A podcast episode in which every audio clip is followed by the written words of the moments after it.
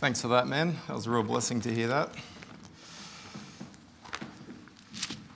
So tonight I've got the um, privilege of being able. Um, it's been a real um, blessing to have the Parrys back with us, and um, Phil's been a Phil's been a big encouragement. Sends texts, and he's, you know, he tells me he's praying for me and things like that. And tonight I was out the back there, and he came in to pray. And um, in front of me there was these Sunday school songs, you know, Jesus loves me and that type of stuff. And he walks in and he's like, "Oh, your sermon notes, eh?" So I'm like, "Yeah, thanks for that encouragement, bro." But anyway, uh, it's a real blessing to have the Parries back. And um, if you turn to uh, John chapter two, please. Tonight I want to talk on um, the first miracle of Jesus and just some lessons that um, hopefully we can glean from John chapter two.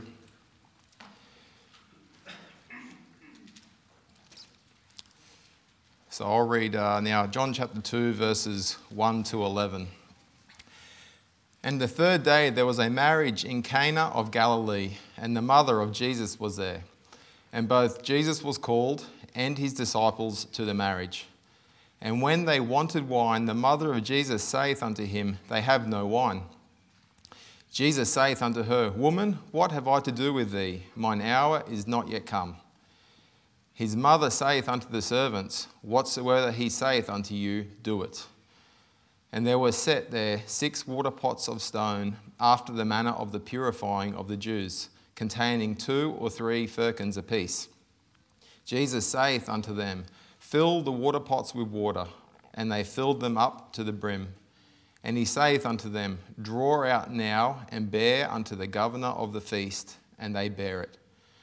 When the ruler of the feast had tasted the water that was made wine and knew not whence it was, but the servants which drew the water knew, the governor of the feast called the bridegroom and saith unto him, Every man at the beginning doth set forth good wine, and when men have well drunk, then that which is worse. But thou hast kept the good wine until now. This beginning of miracles did Jesus in Cana of Galilee and manifested forth his glory, and his disciples believed on him. Let me just now pray. Heavenly Father, thank you for tonight, Lord. We thank you for this opportunity that we've already had to sing songs of praise to you, Lord, and give of our tithes and offerings. We pray now, Lord, that you'd help me during this um, message. I pray, Father, that I'll just say the things that you want said and that it would be help to the people here, Lord. I pray these things in Jesus' name. Amen. So we see there straight away, we see the actual um, reason Jesus performed this miracle. In verse 11, there it says it was to manifest forth his glory and so that his disciples would believe on him. So that was the main reason we see there that he did this miracle. And then, in fact, the Gospel of John was, was most likely the last of the Gospels that was written. It was written towards the close of that first century by the Apostle John for the purpose of convincing people that Jesus is the Christ and that believing in him they might have life. And we see this at the end of the book. It said, written that ye might believe that Jesus is the Christ, the Son of God, and that believing ye might have life through his name. So, without a doubt, there's a definite purpose here in John's mind when he wrote this book under the inspiration of the Holy Spirit. He also wrote it to counteract some of the false concepts uh, that, that had developed concerning Jesus Christ, as a lot of heresy had developed in that first century. And so, with the Gospel of John, it gives us Jesus' first miracle, and we get some really beneficial principles that hopefully we can glean from here. Whenever you dig into a story of Jesus in the Bible or one of his parables, there's always a wealth of blessings to be found therein. You know, this Bible, this book, it's changed my life. Um, and no matter how many times I read it, the effect of it just gets stronger and stronger in my life, and it's a real blessing. And I've learnt more about Jesus just by preparing this message, and I think that's the biggest benefit for me is that I get to learn more when I get to prepare a message. This part of it I never like. I don't even like doing the offering, so delivering a sermon is not, is not my thing. But um, the benefit I get is actually the study and the preparation for it. Um, and I've learnt more through preparing this message. So there's four things that I want to share that stood out in this miracle that I want to share tonight. So the first thing Impossible situations become better than we ever thought possible with Jesus. Okay? Weddings are happy occasions. When we stay true to the biblical definition and the standard of marriage being a union of one man and one woman, those of us who are genuine believers in Jesus Christ can rejoice when the Lord brings two people together. And that's what was happening here. In those days, it would have been a disaster to run out of wine at a wedding. Everyone involved in the preparation of the wedding would look bad because hospitality was of utmost importance in those days. It was extremely important, especially in such an important um, event like a wedding in those days. In the ancient Near East, there's a strong element of a reciprocation between parties, between the two families that were coming together in the marriage. And for example, it was actually possible to take legal action in certain circumstances against a man who had failed to provide appropriate uh, wedding gift. It means that when the supply of wine failed, it was more than just a social embarrassment for the bridegroom. The bridegroom and his family may well have become, um, there might have been some financial liability, a heavy financial payment that would have to be settled with the other family because of this, because of the embarrassment that it would have caused. Thankfully, Jesus was invited to this wedding, and Mary knew that there was more to Jesus. After receiving a mild rebuke from Jesus because her request was untimely, Jesus still honoured his mother and once she realized that he was going to do something, she gave instructions to those servants that changed everything. It says in John 2 5, His mother saith unto the servants, Whatsoever he saith unto you, do it. And as the servants did exactly what Jesus told them to do, the ordinary became extraordinary. And not only just extraordinarily, it became an abundance of extraordinary. More was supplied than could ever be used at that occasion. Her instructions to the servants is the one instruction we must live by today. If you will heed Mary's advice, whatsoever he saith, do it, um, you will guarantee you will be in his will with life changing benefits. What is going on in your life right now that you look at and it just seems impossible? What things are keeping you up at night? What things immediately bring tears to your eyes and, you, and you're overwhelmed by them? What are you facing that just seems impossible? Tonight, perhaps you're dealing with marriage problems or other relationship issues that are very grieving to you. Perhaps you have financial issues and debt build up that causes great worry for you. Loneliness might be afflicting you with no one seeming to understand, and there's no end in sight. You may even have a lack of direction with no hope to break that cycle. You could have health issues with a very bleak outlook, or burdens from work or ministry that are just overwhelming and causing you a lot of distress. Perhaps you've just got a broken heart that just never seems to heal, or anything else that only a miracle will rectify. And we know that Jesus rectified this impossible situation. And Mary had the right idea to consult Jesus. We need to do the same thing with our impossible situations. He knows and He understands. Hebrews 4 15 and 16 says, For we have not an high priest which cannot be touched with the feeling of our infirmities, but was in all points tempted like as we are, yet without sin. Let us therefore come boldly unto the throne of grace, that we may obtain mercy and find grace to help in time of need. Perhaps your circumstance won't change, but God promises to give you grace so you can cope with that circumstance. And that's something that we need to go to Jesus for. He will provide that grace.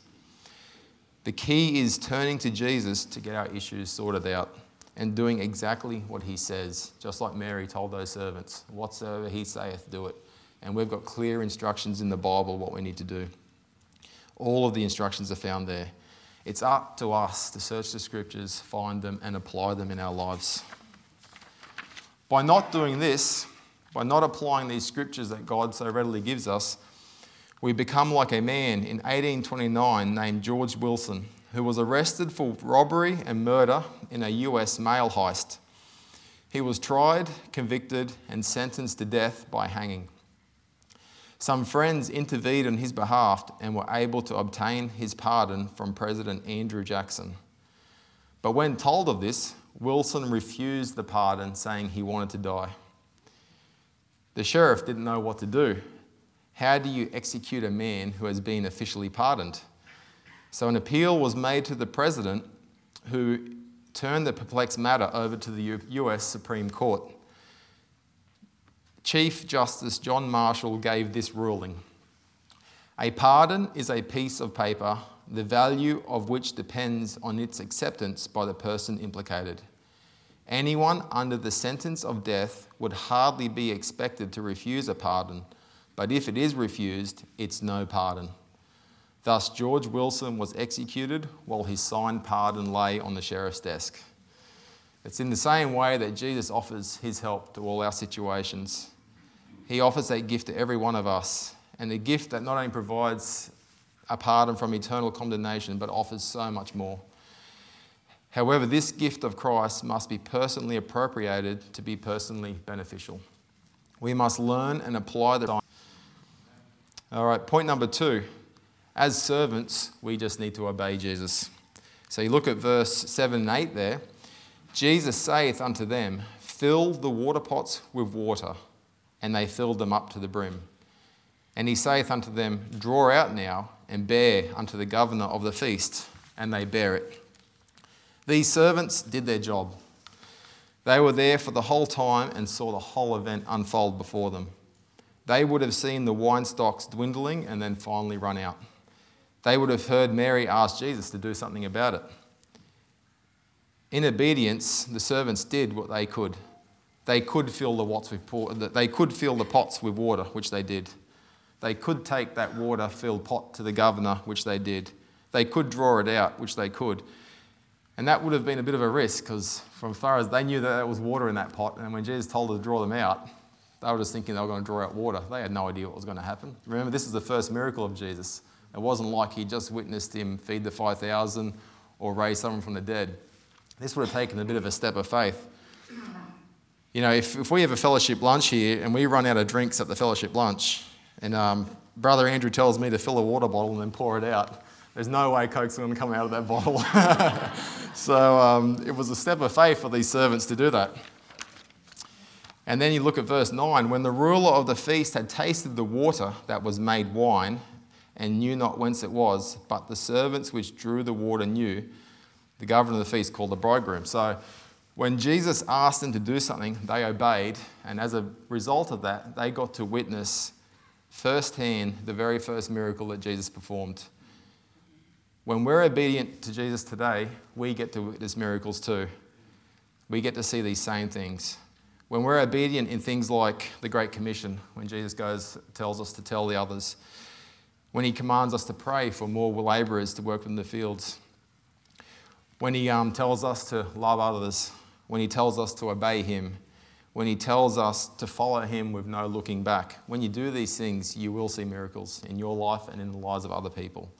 We simply need to be obedient servants and He will perform the miracle.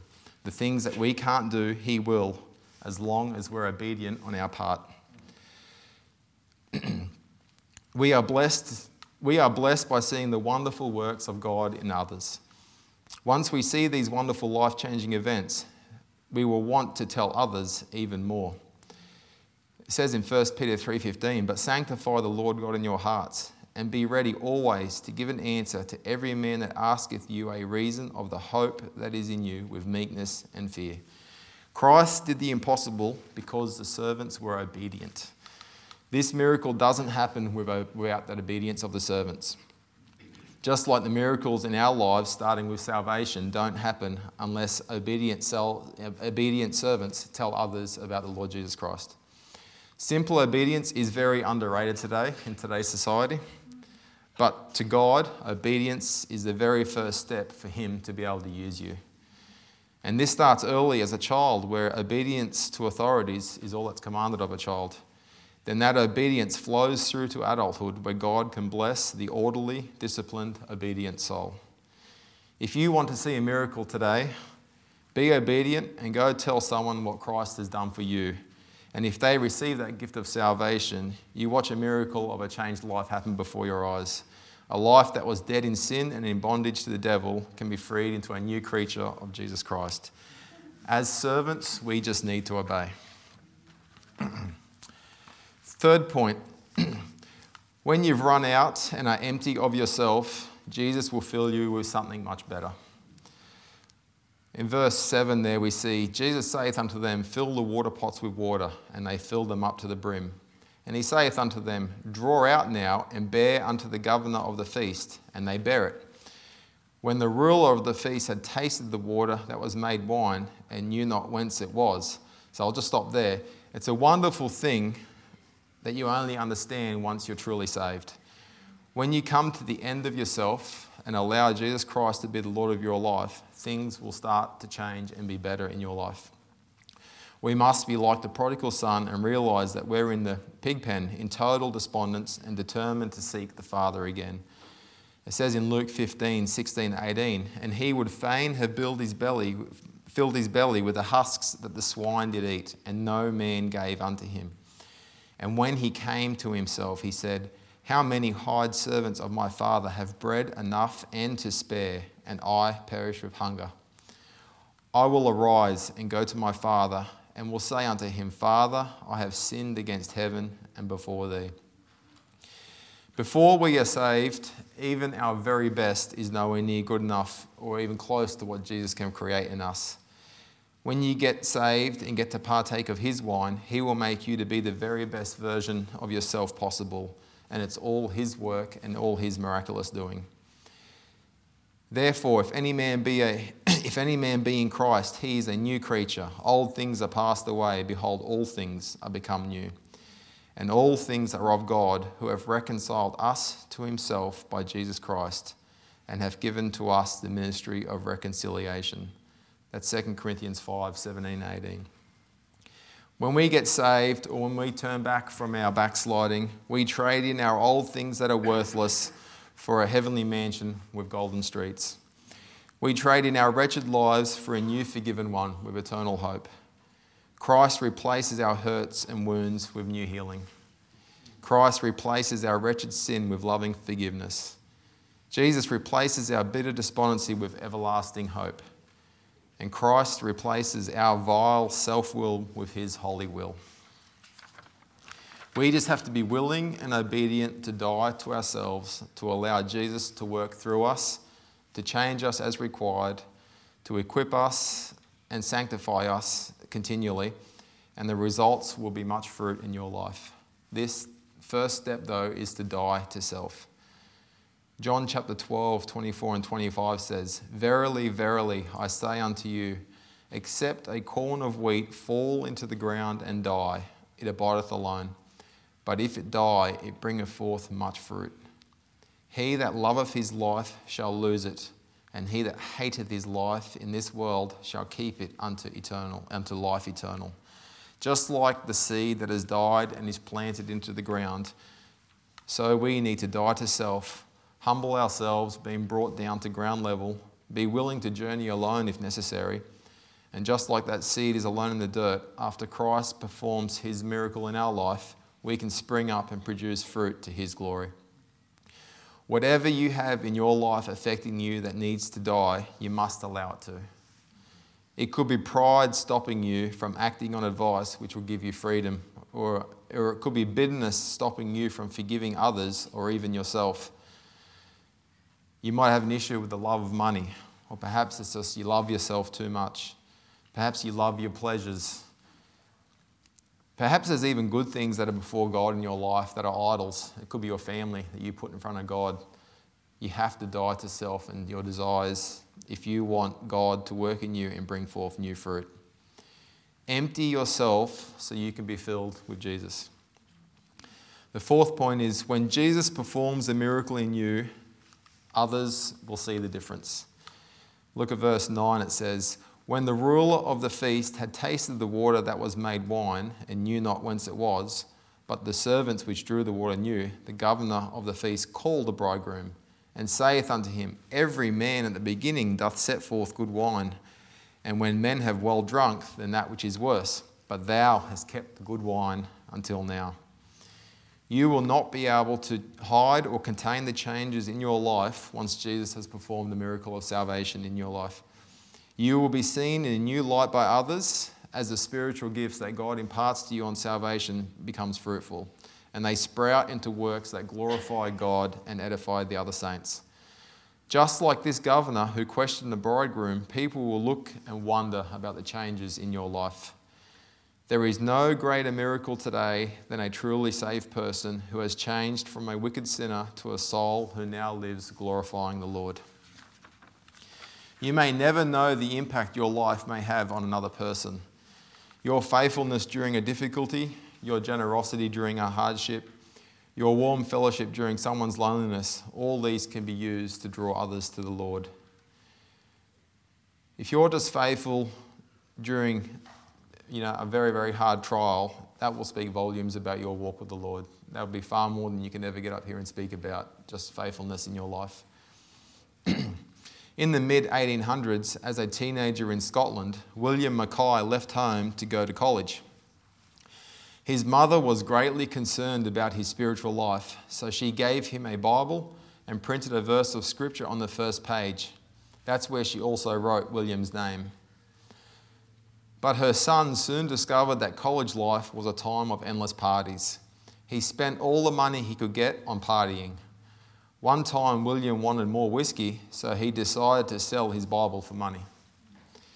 By God's grace, he got through college and became a doctor in a large hospital. But William still remained very hard hearted toward God. Here is part of what he later wrote My dear mother had been a godly woman, quite often telling me of the Saviour. And many times I had seen her wrestling in prayer for my salvation, but nothing made a deep impression on me. The older I grew, the more wicked I became. For the God of my mother I did not care in the least, but rather sought by all means to drive him out of my thoughts. Then one day, a seriously injured labourer was brought into the hospital. He had fallen from a ladder, and his case was hopeless. All we could do was ease the pains of this unfortunate man. He seemed to realise his condition, for he was fully conscious. Have you any relatives whom we could notify? I asked. The patient shook his head. He was alone in the world. His only wish was to see his landlady because he, owned her a small, he owed her a small sum and he also wished to bid, bid her farewell. He also requested that when his landlady um, came that she bring the book. What book? I questioned. Oh, just ask her for the book, she will know, was his reply. After a week of suffering, he died. I went to see him on my visits at least once a day, and what struck me most was the quiet, happy expression which was constantly on his face despite his pain that I knew he was in. I knew he was a Christian, but I did not care to talk with him about such matters. After the man had died, some things about his affairs were to be attended to in my presence. What shall we do with this? asked the nurse, holding up the book in her hand. What kind of book is it? I asked the Bible of the poor man. As long as he was able to read it, he did so. I took the Bible, and could I trust my eyes? It was actually my own Bible. My name was still written in it, written in my mother's hand. I took the Bible to my room. It had been used frequently. Many pages were loose, others were torn. Almost every page gave evidence that it had been read very often. Many places were underlined. With a deep sense of shame, I looked upon the book, that precious book. It had given so much comfort and refreshment to that dying man in his last hours, and it had guided him to eternal life, so that he had been able to die in peace and happiness. And this book, the last gift of my mother, I had actually sold for a ridiculous price. Several hours later, William Mackay got down on his knees and received the Lord Jesus Christ as his Saviour. Later on, he became a preacher and wrote the hymn, Revive Us Again. Others will notice when Christ works in you, just like he noticed in this labourer. Many people tonight find themselves overcome by sins that bring heartache, turmoil, fear, and isolation. And what these bondages, what these sins do, they bring bondages into your life, um, and it wrecks lives, it wrecks families. It wrecks churches and it can even wreck a country. Today, therapists, doctors, scientists, and even Christians, they're trying to find medical or genetic explanations for these sinful bondages. When simply reading our Bible, we know the cause. When a correct biblical diagnosis is made, the real solution can then be applied. Jesus teaches that sin is first found in the heart of a man long before that sin makes its outward manifestation. Mark chapter 7 20 says, And he said, That which cometh out of the man, that defileth the man. For from within, out of the heart of men, proceed evil thoughts, adulteries, fornications, murders, thefts, covetousness, wickedness, deceit, lasciviousness, which is unrestrained or lewd sexual behavior, an evil eye, blasphemy, pride, foolishness. All these things come from within and defile the man. The simple but obviously powerful answer is the gospel the death, the burial, and the resurrection of Jesus Christ, as it is God's provision to help people make lasting biblical change.